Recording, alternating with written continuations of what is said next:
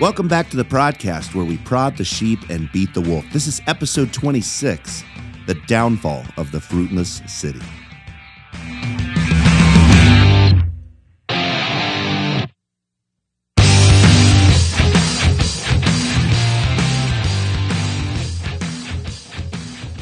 For any of you that's seen any movie, I want to talk about context for just a moment. And I'm going to use one of my favorite movies, The Princess Bride, to illustrate.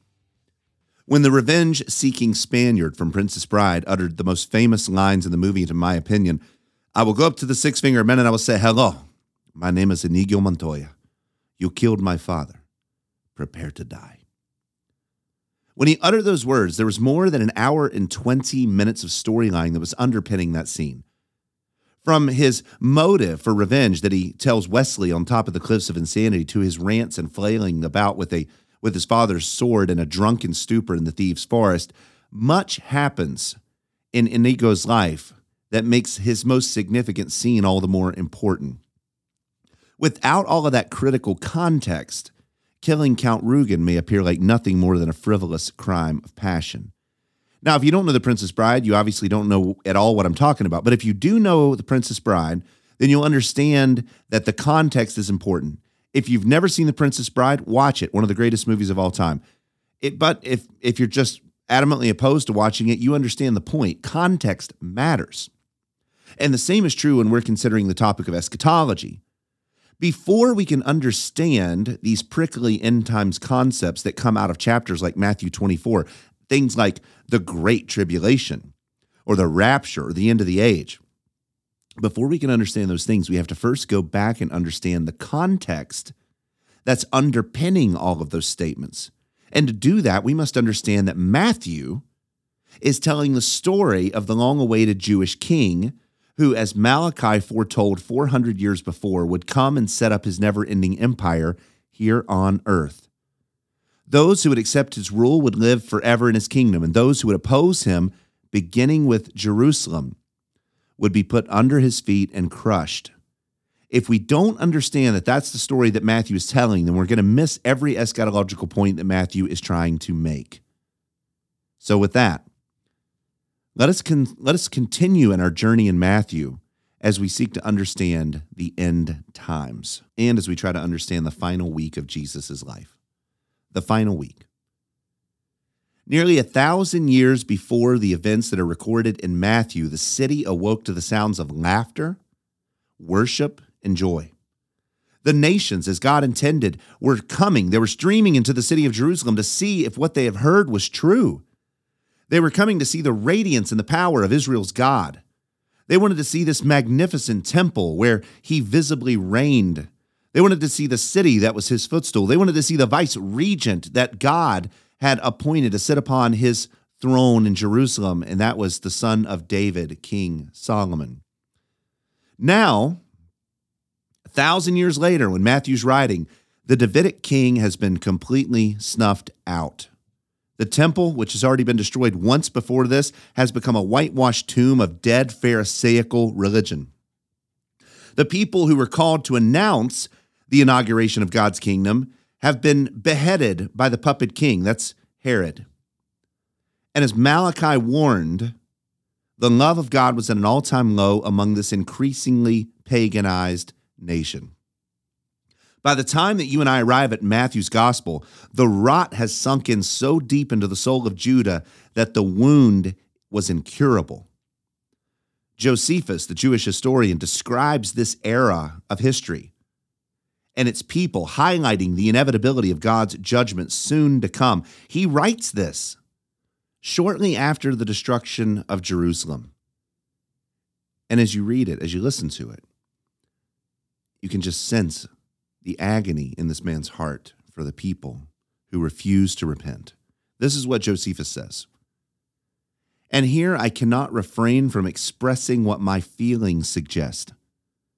I am of the opinion that had the Romans deferred the punishment of these wretches, then either the earth would have opened up and swallowed the city, or it would have been swept away by a deluge, or have shared the thunderbolts of the land of Sodom.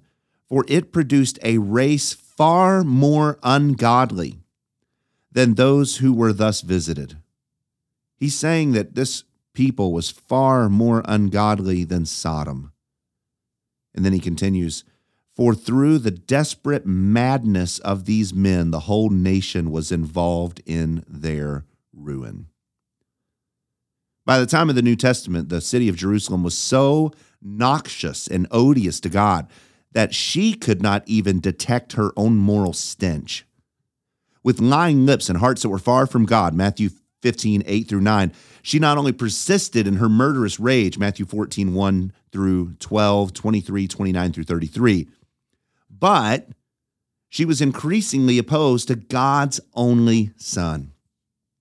As a result, Jesus tells his disciples that the keys of God's kingdom are going to be removed from the people of Israel, Matthew 16, 30, 13 through 20, and that some of them, some of the disciples, were going to be alive to witness her downfall. That's Matthew 16, 28.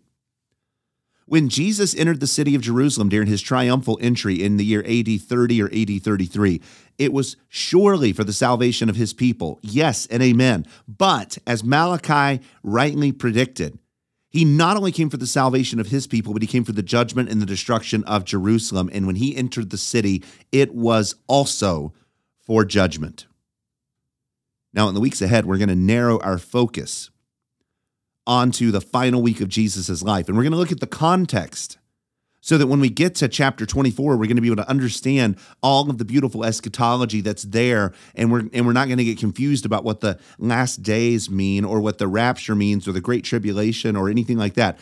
We're, we're going to understand what that passage means in its context. So for the weeks ahead we're going to be looking at matthew 21 22 and 23 today we're going to focus on matthew 21 and we're going to see how everything in this chapter has to do with jerusalem as the cursed and fruitless city. Day one, a procession of joy and judgment. Matthew 21 opens with Jesus, the true Davidic king, preparing to ride into the royal city on the back of a donkey for the final time.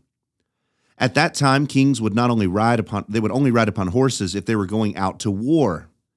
But if they approached a city in peace, they would ride on a far less threatening mode of transportation, which in their day was a mule or a donkey. This is especially true during what we would call like an Israelite changing of the guard ceremony or a coronation event, which became tradition at the time of David. Per David's explicit command on his deathbed, Solomon, his son, would be anointed for the office of king with oil by the high priest of Israel. And then, once he was anointed king of Israel, he would ride into the capital city on the back of a donkey. And as he rode, a procession of important people would follow with him, singing and chanting, Long live the king. And by the time that they finally arrived in the city of Jerusalem, Solomon would, would sit on his father's throne. The entire city was in a joyful uproar. And you can read about it in 1 Kings chapter 1, verses 38 through 40.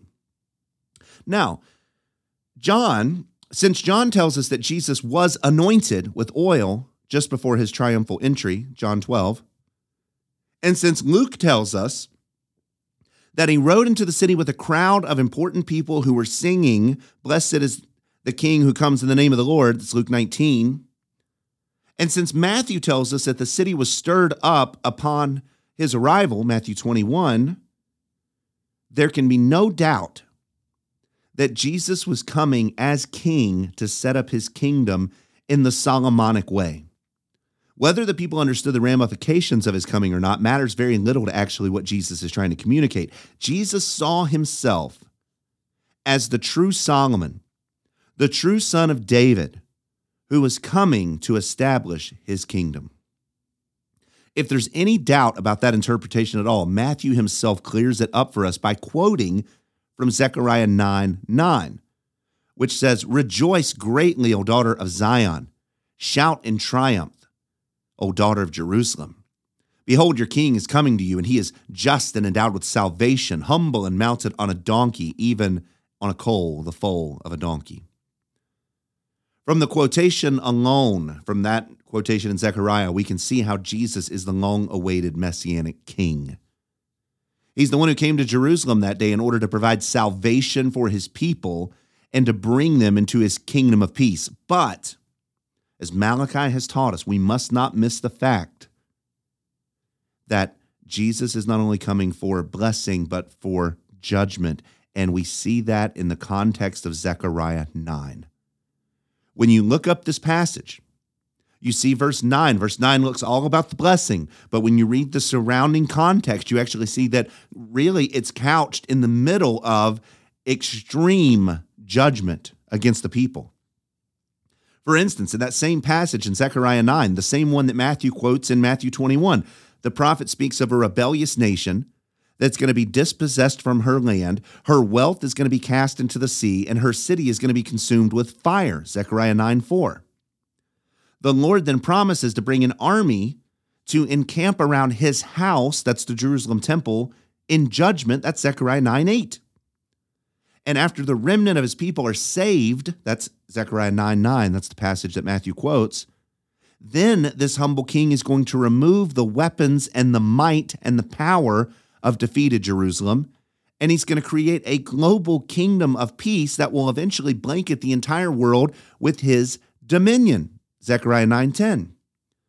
When we consider how Matthew identifies Zechariah 9 9 as being fulfilled in Christ, we should not be surprised that the rest of these verses also are going to be fulfilled in Christ. Let me show you what I mean. Jerusalem really was dispossessed by the Romans. Her wealth was cast into the sea on ships that were heading back to Rome. Her city was burned into a smoldering ash heap. All of that in fulfillment of Zechariah 9 4. Her temple was surrounded by armies in judgment for her rebellion. That's Zechariah 9 8 a remnant of people, the Christians, were spared before these events happened in AD 70. That's Zechariah 9 9. God did remove Jerusalem from her favored status and from her religious power and prominence, and Jesus really did begin a brand new kingdom with him as, as its king that's going to continue along until the entire world is under his dominion. That's Zechariah 9 10. Everything in Zechariah 9, 1 through 10, all of it, not just his triumphal entry, was accomplished by Christ. That includes the joy for the people of God, but it also includes the judgment against feckless Jerusalem. Later that evening, the God who visits his temple. After Jesus' kingly ride into the city and after the crowds sort of dispersed, he doesn't go to the palace as the anointed king, as Solomon did. His throne was going to await him in heaven after his ascension, so he didn't need to do that. Instead, Jesus goes to the Jerusalem temple in order to pronounce judgment upon its leaders and upon the barren, empty building. In true Malachi like fashion, Jesus came to the temple with tremendous fury and covenantal zeal, overturning its tables, chasing out the wicked vendors, and pronouncing judgment upon the house that bore no fruit for God. Matthew 21, 12 through 13. This was how Jesus ended his first full day in the city on the last week of his life. The judgment tones are there. But as we see, they're going to continue to grow even more strongly as we turn the page over into day two. So Jesus, he leaves the temple after he cleanses it. I'm sure he didn't make any friends on that night. He goes home, goes back to Bethany, goes to sleep. He wakes up early in the morning. That's the beginning of day two a morning of mountain moving. Now, if you've been a Christian for any length of time at all, you've probably heard the phrase or you've been encouraged to have a faith that can move mountains. That comes from Matthew 21 21. But unfortunately, that is not at all what the passage is talking about, not even remotely.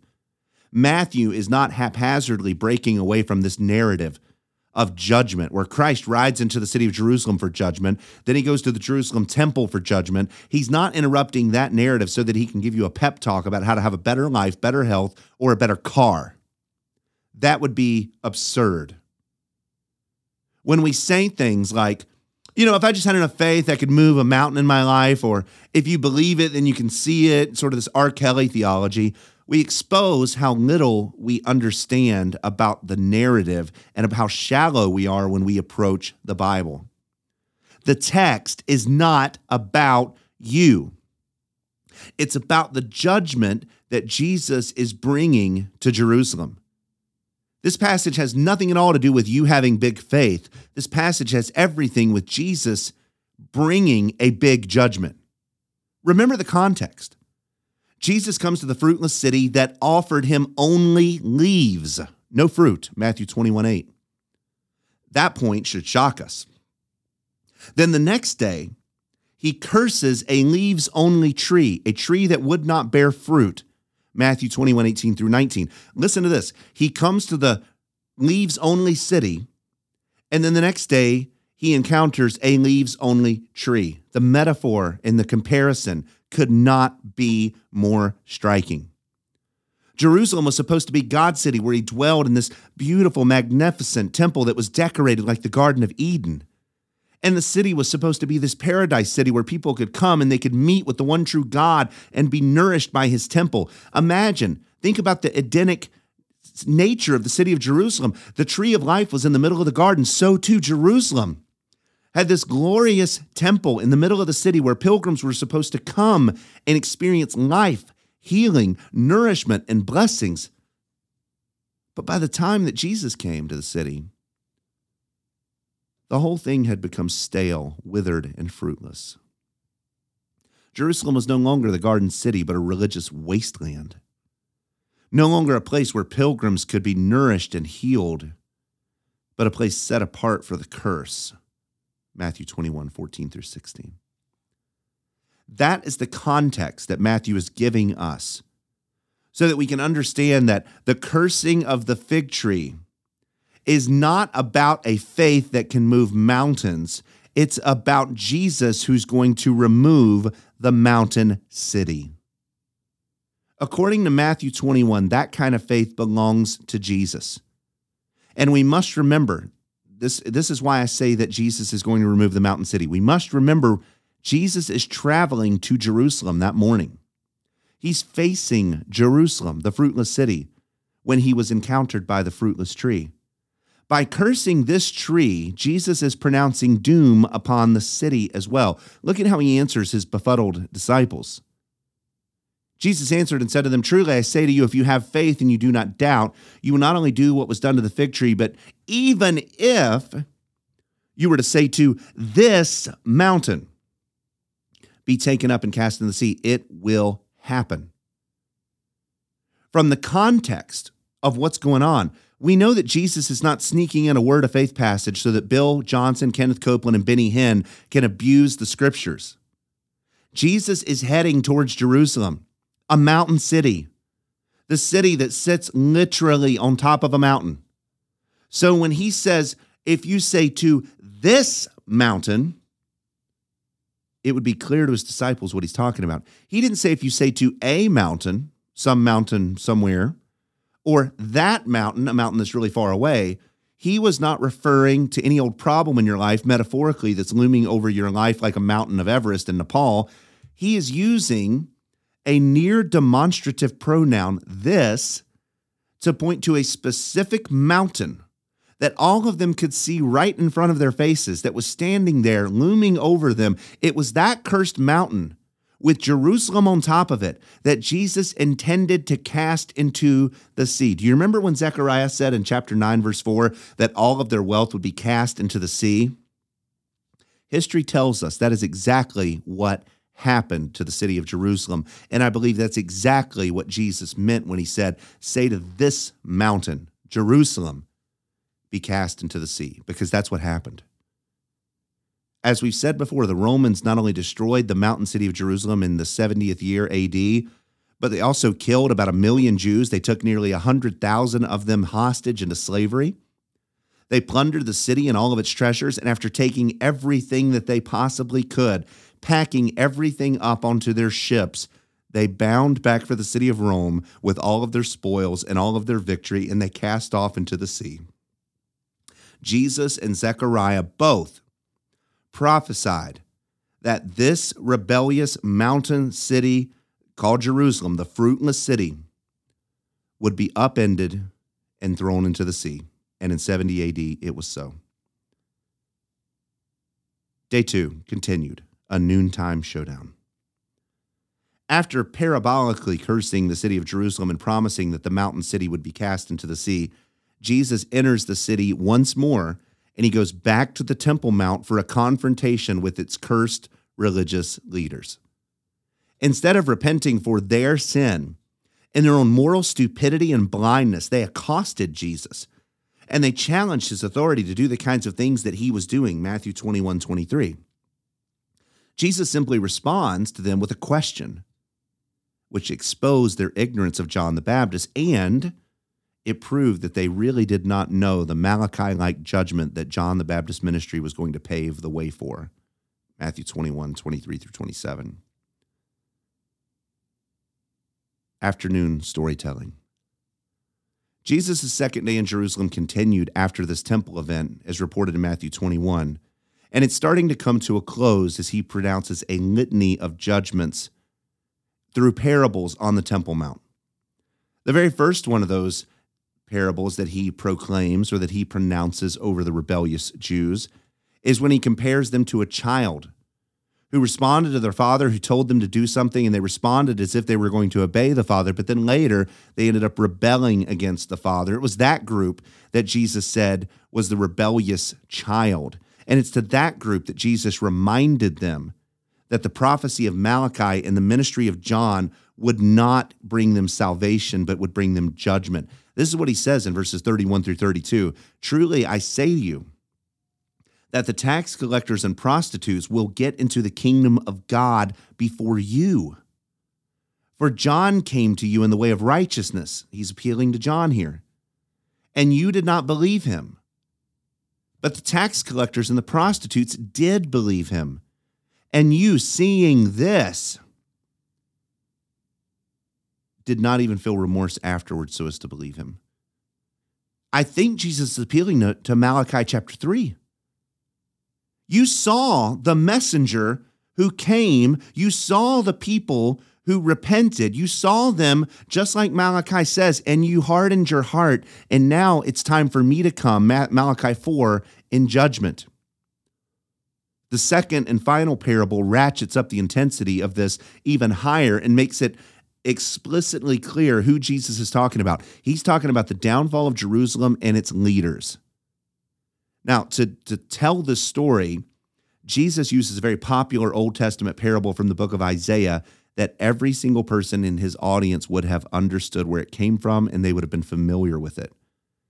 In that Isaiah parable, God compares the city of Jerusalem to a choice vineyard that he planted for himself and he planted it so that it would bear fruit. But the irony of Isaiah 5, which is where we find this parable, is that the vineyard, Jerusalem, ended up producing worthless fruit and needed to be removed by God. Isaiah 5, 1 through 7. By retelling that specific parable, Jesus is again reminding the city that they were made to produce fruit, but they haven't produced the kind of fruit that God intended, and likewise, they would be removed. But he doesn't stop there. He crafts the story in such a way that places the lion's share of the blame for why the city is not producing fruit on top of the Jewish leaders' heads. He describes them as vine growers who the father, who the owner put in charge, and they were supposed to tend the vineyard, keeping it from falling into disrepute. But every time the owner would send his slaves to gather his assets, they would kill his slaves and they would kill his servants. And, and even the parable shockingly says that the, that the owner sends his one and only son and they kill the son too. Then the owner, in fury, comes personally to deal with the situation and he brings awful judgment.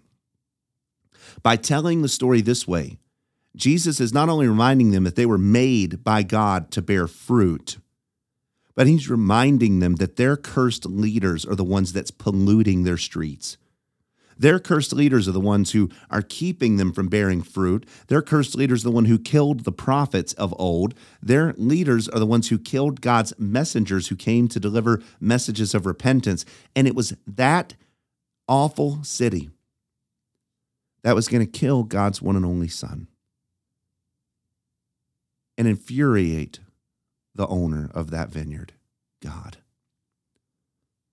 As a punishment for such an outrageous crime, God, like the vineyard owner, would come and rain down judgment on these people's heads. And he was going to give their his assets to a different people, the church. We know this because verse 43 through 45, this is what it says. Therefore, is Jesus speaking, I say to you, the kingdom of God will be taken away from you and will be given to a people producing the fruit of it.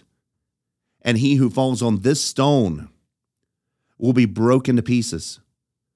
But on whoever it falls, it will scatter him like the dust. And then the chief priests and the Pharisees heard his parables, and they understood that he was speaking about them.